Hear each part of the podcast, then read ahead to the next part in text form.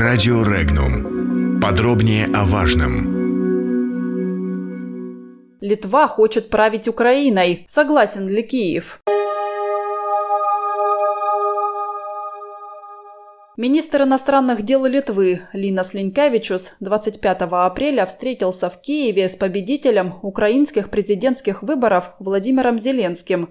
А от встречи, как пишет литовское агентство БНС, остался буквально в восторге.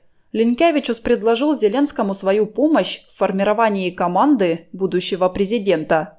Между участниками встречи состоялся очень хороший, открытый искренний, конкретный разговор. Стороны договорились продолжить сотрудничество в тех сферах, в которых избранный президент сочтет необходимым, выгодным. Линкевичус, в свою очередь, предложил и экспертную помощь как в формировании команды, так и в сферах верховенства права, экономики.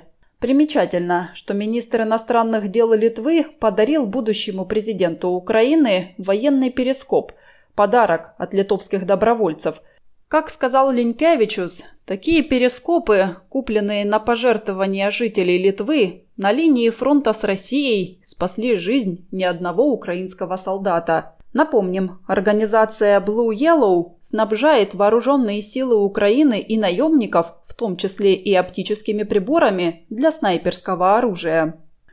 Также в день визита Ленькевичуса в Киев МИД Литвы выпустил гневное заявление в связи с раздачей гражданства России на незаконно оккупированной территории Украины – в заявлении строго осуждается указ президента России Владимира Путина, который позволяет право упрощенного получения гражданства России жителям Луганской и Донецкой народных республик. Такое решение названо незаконным вмешательством во внутренние дела Украины и грубым нарушением суверенитета и территориальной целостности Украины.